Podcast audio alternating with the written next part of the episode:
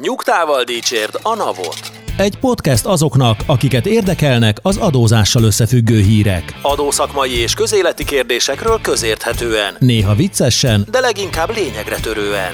Boár György és Radnai Károly, valamint állandó beszélgetőtársuk Horváth Dániel, Két hetente összefoglalja, amit nem akarunk hallani, de mégis mindenkit foglalkoztat. Sziasztok! Ez itt a Nyugtával Dicsérd a Navot, adózási podcastunk, a negyedik adásunk, résztvevőink Radnai Károly, Sziasztok, üdvözöljük a hallgatókat! Boár György Sziasztok, én is üdvözlök mindenkit. és Horváth Dániel. Az első témánk pedig rögtön az eltitkolt jövedelmekhez kapcsolódik. Tudnélik, megjelent egy tanulmány, Keresztély Tibor és Madari Zoltán alkotása, amelyet majd a Facebook oldalunkon is elérhetőség szinten közzéteszünk. És a tanulmány szerint a legjobban és a legrosszabbul kereső magyarok titkolják el leginkább a jövedelmük egy részét. A 2015 év időszakban a háztartások nagyjából átlagosan a jövedelmük 12-16 át titkoltak el, míg a versenyszférában ez az arány 16-20 százalék volt. Igen, ami szerintem fontos ezzel a tanulmányal kapcsolatban, hogy a közgazdasági szemlében jelent meg, tehát ez egy, ez egy módszertanilag megalapozott elemzés, és, és statisztikai adatokon alapszik, és hát nyilván egy tartalmaz némi egyszerűsítést, de, de a konklúziókon, vagy a konklúziók érdekességén ez nem változtat semmit, érdemes átpörgetni, átforgatni. Igen, a konklúziók között a legnagyobb számokat már említettük, de fontos kiemelni a, a részletesebb adatokat is. Tudnélik például talán meglepő, de Budapesten a tanulmány szerint lényegesen kisebb a jövedelem eltitkolás aránya, mint vidéken. Ez olyan minek lehet betudható? Hát szerintem ez teljesen, hát nem azt mondom, hogy nyilvánvaló, de logikus, tehát egy olyan környezetben, ahol viszonylag nagy a verseny a munkavállalókért, ott az alapvetően tisztítja is a piacot olyan területeken, ahol meg kínálati piac van munkaerőben, ott sokkal könnyebben van alkupozícióban a munkáltató, hogy akkor olcsósítsa a konstrukciót. Úgyhogy engem ez a része egyáltalán nem lep meg, a, az a része inkább meglep, ami, amit láttunk a tanulmányban, hogy, hogy bizonyos megyékben és az, ez, ennek is valószínűleg, valószínűleg társadalmilag, szociológiai jól kimutatható okai vannak, hogy bizonyos megyékben, függetlenül attól, hogy ez kelet vagy nyugat, kiugróan magas az elkerülés, és ez, ez már nem kollerál a, a GDP-vel, tehát hogy nem arról van szó, hogy ahol alacsony a GDP, ott, ott Sőt. nagyobb a hajlandóság, hanem érdekes módon itt mindig más egyedi okok lehetnek. Hát ugye készült egy ábra a tanulmányban, amit ha végigbogarászunk, akkor látjuk, hogy Vas megye és Hajdú-Bihar megye területileg a mondjuk így a legfertőzöttebb, és hát a GDP-vel ez pont, hogy nincs arányban, sőt, viszont az ingázással, meg a, meg a határon keresztüli munkavégzéssel annál inkább, hát Vas megye az egy csodálatos példa erre, szerintem félmas megye Ausztriába jár át dolgozni. Igen, nem, nem azért, hogy külön kiemeljük őket, meg nem akarjuk a hírnevüket rontani, de azért az átlag 16%-hoz képest az ő 42%-uk, ez jelentős szám. Hát igen. Igen, tehát itt valóban az van, hogy, hogy azok, akik külföldön vállalnak munkát, azok utána hát vagy, nem, vagy nincsenek ösztönözve, vagy hát vagy valami oknál fogva nem értik a két adórendszer közötti különbséget, és akkor egyszerűbbnek tűnik az, hogy akkor be se vallják a jövedelmüket. Nem biztos egyébként, hogy ez, ez nettó adó elkerülés, tehát hogy elképzelhető az, hogy az osztrák adó egyébként több lenne, és Magyarországon már nem kellene fizetni adót, de ettől még be kellene vallani. Tehát, hogy itt egy, egy ilyen érdekes dolog van, szóval nem feltétlenül károsítják meg a, a, az államot ezzel a, a, a jövedelem eltitkolással, mert hogy Ausztriában mondjuk 30% az adó, Magyarország meg 15, akkor a kettős adózás kizáró egyezmény alapján most ezt akkor Magyarország már nem adóztatná tovább, de mondjuk egyébként lehet, hogy járulékban meg, meg szerepe, meg lenne ennek a dolognak meg következménye. Egyébként jó hírünk van a hölgyek számára, és a hölgyeket ö, foglalkoztatók számára is tudni, hogy a tanulmány szerint a nők gyakorlatilag nem titkolják el a jövedelmüket egyáltalán. Igen, nekem az volt a, a, a, az érzésem, hogy ez azért egy, egy szociológiai tanulmánynak is elmegy. Tehát annak ellenére, hogy az adózást boncolgatja, de hogy a, a viselkedést, hogy eltérő pénzügyi helyzetben lévő emberek máshogy viselkednek, férfiak és nők máshogy viselkednek, attól függően, hogy ki hol él, máshogy viselkednek, tehát hogy nagyon sok érdekes szempontot boncolgat ez a tanulmány, hogy lehet, hogy majd ezzel majd fogunk még külön részletesebben foglalkozni, mert, mert nagyon sok érdekes dologra rávilágított.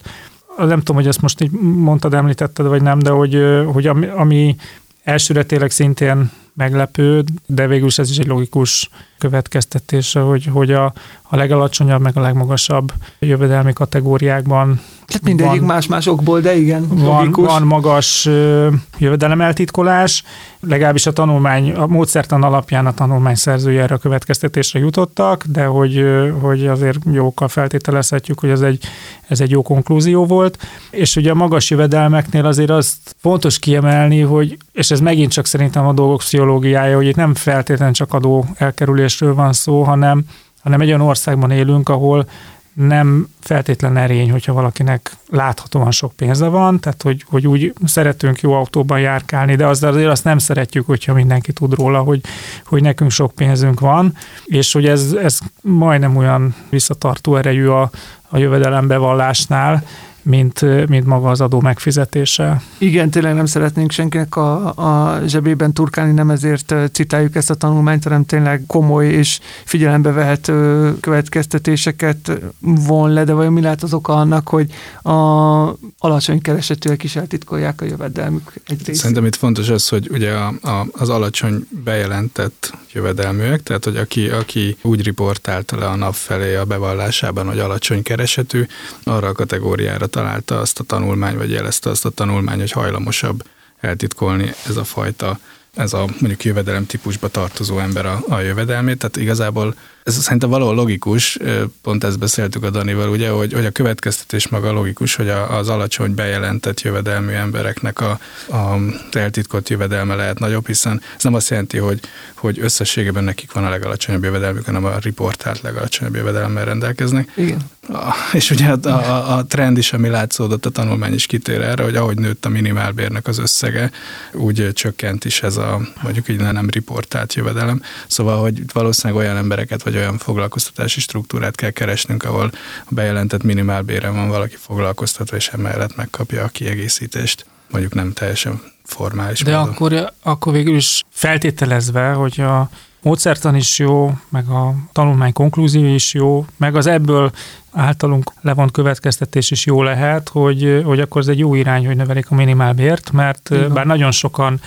ezt ellenzik, nyilvánvalóan a munkáltatók oldalán ez mindig egy plusz teher, de akkor azért végeredményben ez a tanulmány is arra jutott, hogy összességében ez fehéríti a gazdaságot, mert hogy folyamatosan szorítja ki azt a tömeget, ahol még ezzel megéri játszani. Igazából itt azt lenne jó hozzátenni, és ugye nyilván ez a tanulmány nem is ezzel a célral készült, hogy a szociológiai részt, tehát meg azt a részt, hogy ezek milyen típusú be nem jelentett jövedelmek. Tehát ez azt jelenti, hogy én foglalkoztatva vagyok X cégnél, és az X cég egy másik csatornán is juttat nekem jövedelmet, mert akkor a minimálbéremelés az valóban fehéredés felé tud elindítani. De igazából arról van szó, hogy X cégnél dolgozok a minimálbérért, és egyébként YZ és W helyen vállalok egyéb fekete munkát, vagy esetleg átjárok Ausztriába gombát szedni, akkor az már egy megint más, más struktúrájú jövedelem, és nem biztos, hogy ugyanazt fogja eredményezni, mintha csak X cégnél vagyok foglalkoztatva. Szóval nagyon érdekes problémákat, meg kérdéseket vet fel ez az egész. És a következő kérdés is ehhez kapcsolódik, amit egyébként Domokos László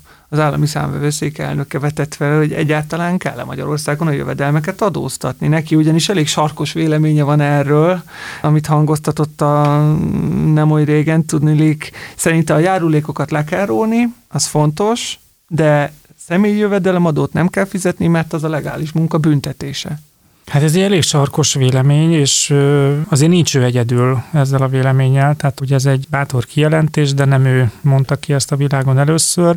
Általában társasági adóval kapcsolatban szokták ezt nagyon hangosan mondani, bizonyos szakértők, hogy a, a jövedelem adóztatása, mármint hogy a társasági jövedelem adóztatása az a gazdasági versenyképességet rontja, mert elveszünk abból a pénzből, amit utána egyébként vissza tudnának forgatni, és akkor még több munkahelyet tudnának kreálni, és még több jövedelmet tudnának más gazdasági szereplőknek biztosítani, és ez egyébként fogyasztást indukálna, és akkor a fogyasztási adókon keresztül nőne az adóbevétel, és ugye ennek mondjuk például az élharcosa Észtország volt, ahol ők például elmentek egy olyan extrém irányba, hogy nincsen társasági adó, csak akkor, hogyha osztalékadóban veszik ki. Tehát, hogy itt most ugye személyjövedelem adóról beszél Domokos László, de hogy valahol a logika mögötte az, hogy ha elveszük az emberektől a pénzt, akkor kevesebbet tudnak fogyasztani, vagy befektetni. Az a különbség valószínűleg, hogy azért ő, a, az emberek nem úgy gondolkodnak, vagy mint mondjuk annyira tudatosan, mint mondjuk egy, egy, egy vállalkozás, és ezért nem feltétlenül ugyanaz az eredmény, hogyha a magánszemélyeket sem adóztatjuk. Én ebben a, a logikai bukfencet én a, a járuléknál látom, mert hogy Magyarországon a járulék az pont ugyanúgy működik, mint az adó, tehát hogy régen volt egy járulékplafon, meg régen volt bizonyos összefüggés a járulékfizetés meg a, meg a szolgáltatások igénybevétele között. Ez már azért elég elmosódott, tehát hogy kicsit leértékelődött az egészségügy meg a nyugdíj, viszont a járulékon meg nincsen plafon, és emiatt azért ez az én olvasatomban ez csak egy más, másnak nevezett SZIA, hm. és akkor azért nem nagyon tudok különbséget tenni a kettő között, mert ugye a járulék mögött az lenne a koncepció, hogy azért egy szolgáltatást kapsz, és ezért azért nem adó, hanem ezt azért fizeted meg, mert ezért kapod az egészségügyi szolgáltatást. Igen, Domokos meg... László érvelése is ezt a logikát Igen, és de éppen ezért volt járulékplafon régen, meg csomó országban van járulékplafon, mert a szolgáltatás igénybevétel az egy véges, tehát hogy te nem tudsz ezerszer elmenni az orvoshoz, hanem csak x számmal tudsz elmenni, tehát hogy egy, egy idő után nem evidens, hogy akkor miért kellene fizetned járulékot, volt. Ezt Magyarországon egyszerűen adó bevételi okokra hivatkozva megszüntették ezt a járulékplafont, ilyen folyamatosan vezették ide, kivezették, innentől kezdve nekem azért ez pont ugyanúgy működik, mint az egy kulcsos eszélye. Hát nekem az inkább megértem ezt is, és valóban megfontolandó, de az én problémám Domokos László érvelésével az, hogyha az emberek terheinek az enyhítéséről beszél, és ezt tartja az elsődleges szempontonak, akkor mi a helyzet az áfával, ami EU rekord magas, és ugyanúgy a, ugyanúgy a fogyasztót, vagy a leginkább a magánszemélyeket terheli akkor ezt miért nem csökkentjük? Nyilván bele lehet kötni sok szempontból ebből a kijelentésbe, hiszen ha azt mondjuk, hogy oké, töröljük el az SZIA-t, akkor mivel pótoljuk, mert az állam az költ, vagy legalábbis ugyanannyit költ, vagy akár még többet, mint eddig. Szerintem a, ebben a nyilatkozatban igazából az az érdekes, vagy számomra az volt az érdekes, hogy egy elég sarkos vagy merész kijelentéssel, mm, hogy mondjam, került az asztalra egy olyan kérdés, hogy, vagy egy olyan téma, hogy ez egy mondjuk policy kérdése, hogy hogyan akar adóztatni az állam, és hogyan akarja összeállítani az adóbevételeit.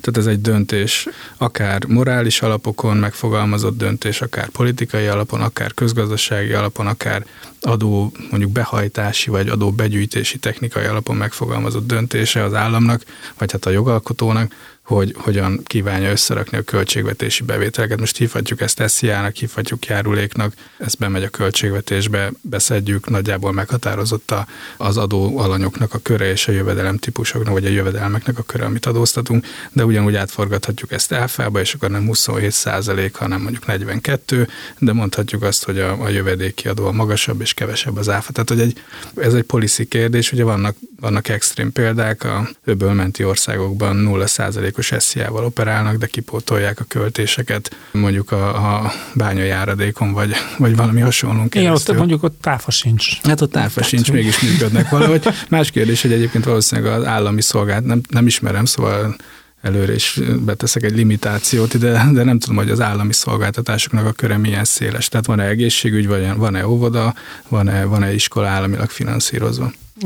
Kétségtelen, hogy az adórendszerben az SZIA-nak, a járuléknak, az áfának is megvan a maga szerepe, és a magyar adórendszerben megvannak a hagyománya is. Minden esetre érdemes ellamentálni azon, amit Domokos László mondott, különös tekintettel azokra a változásokra, amelyek például a jövő évtől pont az SZIA-val kapcsolatban következnek, és itt gondolok a 25 év alatti munkavállalók, hát, hát nem csak munkavállalók, hanem akár, akár egyéb önálló tevékenységből jövedelmet szerzők SZIA mentességére is. Milyen kihatással lehet ez a piacra? Hát akkor mond, kezdem én. Tehát azért nehéz erről szakmailag beszélni, mert ez egy politikai döntés volt és hogy ezért ezek a politikai motivációk nagyban meghatározták ennek a döntésnek a kifutását.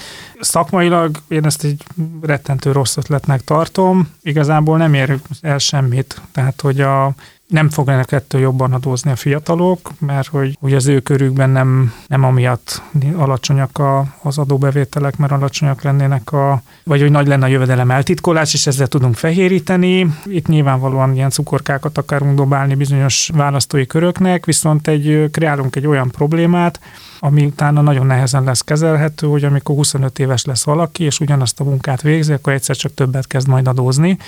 Igen. És hogy ettől ez a munkaerőpiacon egy nagyon káros hatást fog elérni. Tehát az összes olyan intézkedés, és ennek tényleg számtalan példája volt már a múltban, ahol ilyen művi jogszabályokok miatt a kereső képessége megváltozik valakinek, az simán ott hagyja a munkát. Tehát, hogy a katta például egy nagyon jó példa erre, hogy a legnagyobb probléma például a kattával, hogy 12 milliónál ott jön egy nagy üvegplafon, és leállnak az emberek, tehát ők megelégszenek a 12 millió forinttal, és nem igyekeznek utána még tovább dolgozni, mert akkor már 30% adót kell fizetni, és itt is ettől félek, hogy azok, akik megszokják 25 éves koráig, hogy adómentesen dolgoznak, ő nekik egy, egy váratlan sok lesz az, hogy írten adózni kell, és lehet, hogy elhagyják azt a szakmát, ahol vannak, és keresnek olyan utakat, ilyen kiskapukat, ahol fent tudják tartani ezt a pozíciót illetve hát egy ilyen jövedelmi, egy, egy vállalkozáson belül egy a munkavállalók esetében is hát olyan fura dolgok lennének, hogy eltérő bérezések, de mégis nettóban a 25 év alatti többet keres, mint egyébként a tapasztaltabb,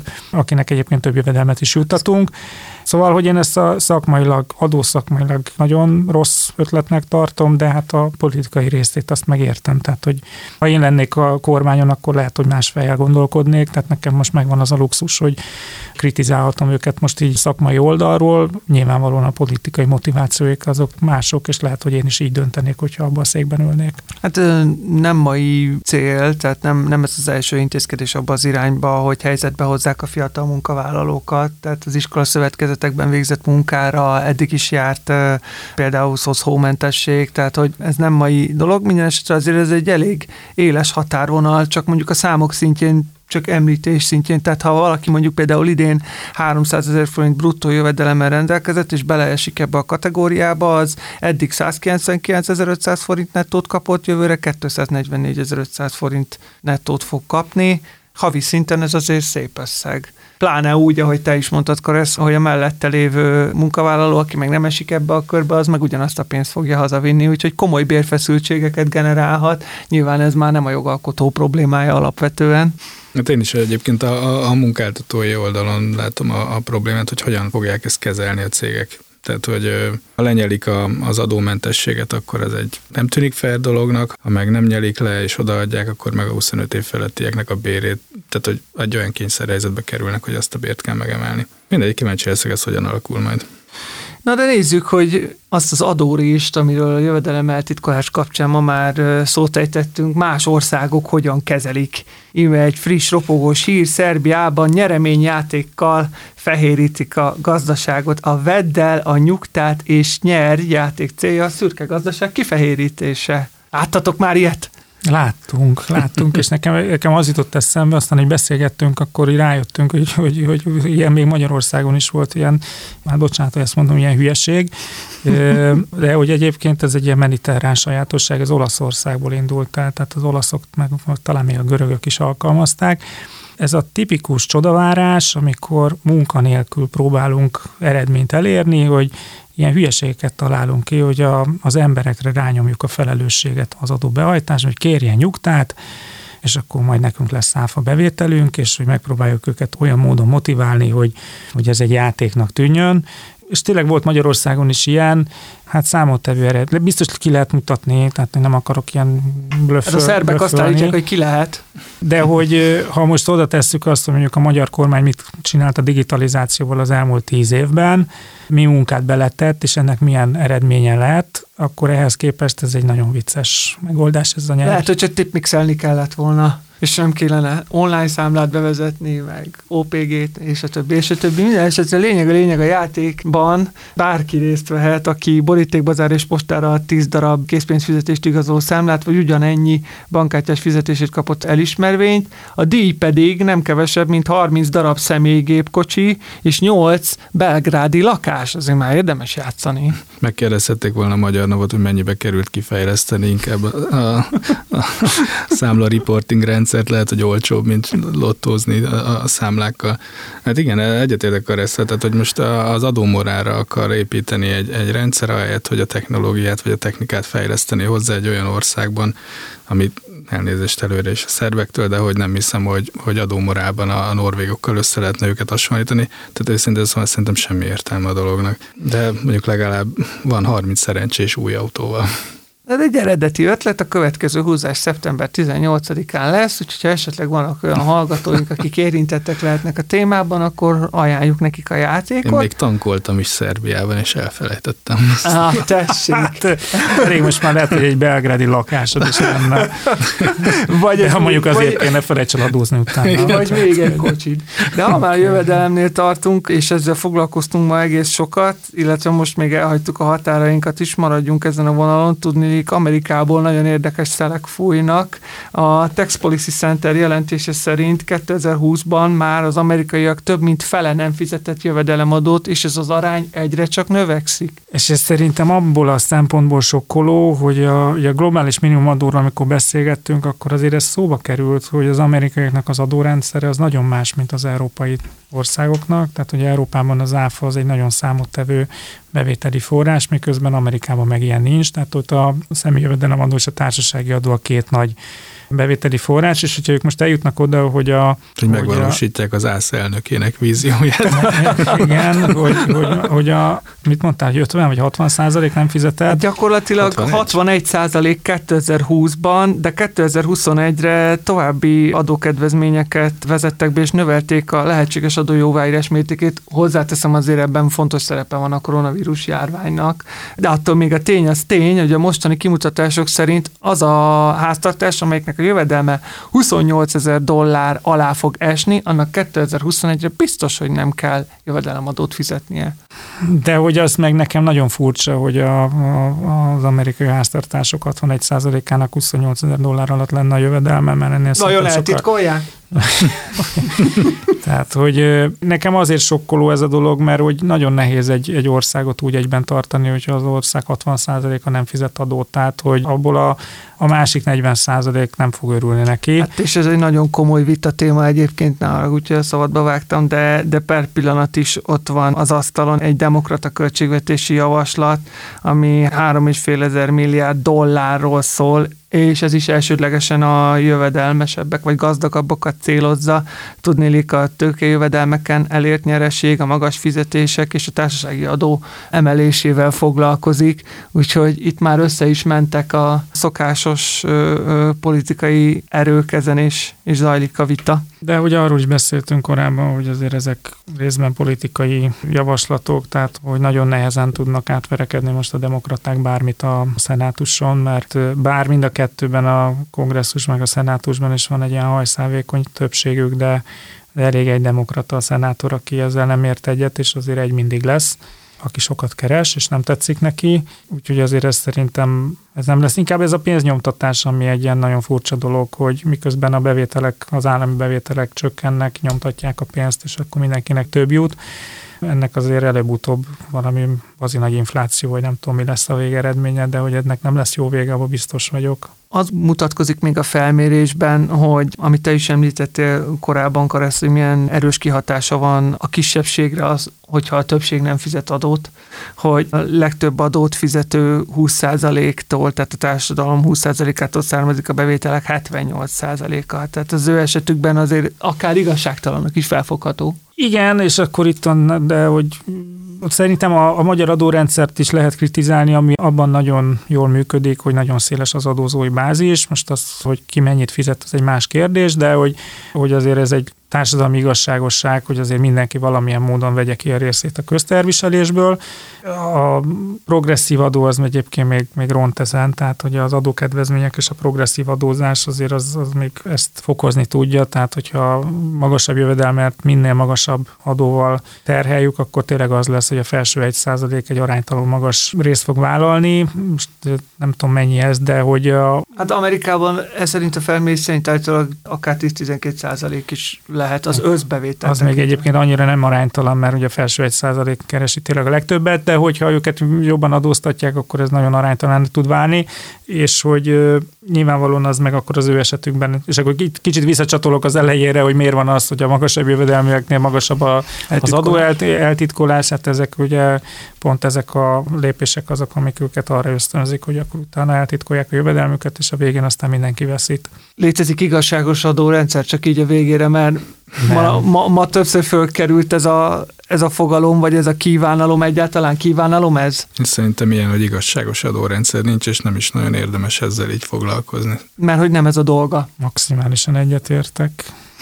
Jó, én azt gondolom, hogy a mai napra a végére értünk. Ajánlanánk magunkat, a Facebook oldalunkon elértek minket nyugtával, Dicsérd a Navot, a saját honlapunkon nyugtával.hu. Fönt vagyunk a Soundcloudon, az Apple Podcaston, a YouTube-on most már a Spotify-on is minden véleményt, hozzászólást szívesen veszünk, és örülünk, hogyha hallgattok bennünket. Tartsatok velünk legközelebb is. Köszönjük. Sziasztok. Sziasztok. Köszönjük. Sziasztok. A Nyugtával Dicsért a Navot podcast adását hallottad. Az elhangzott kijelentések és vélemények a műsorvezetők és vendégeik magánvéleményét tükrözik. A műsornak nem célja az adótanácsadás, és nem is minősül annak.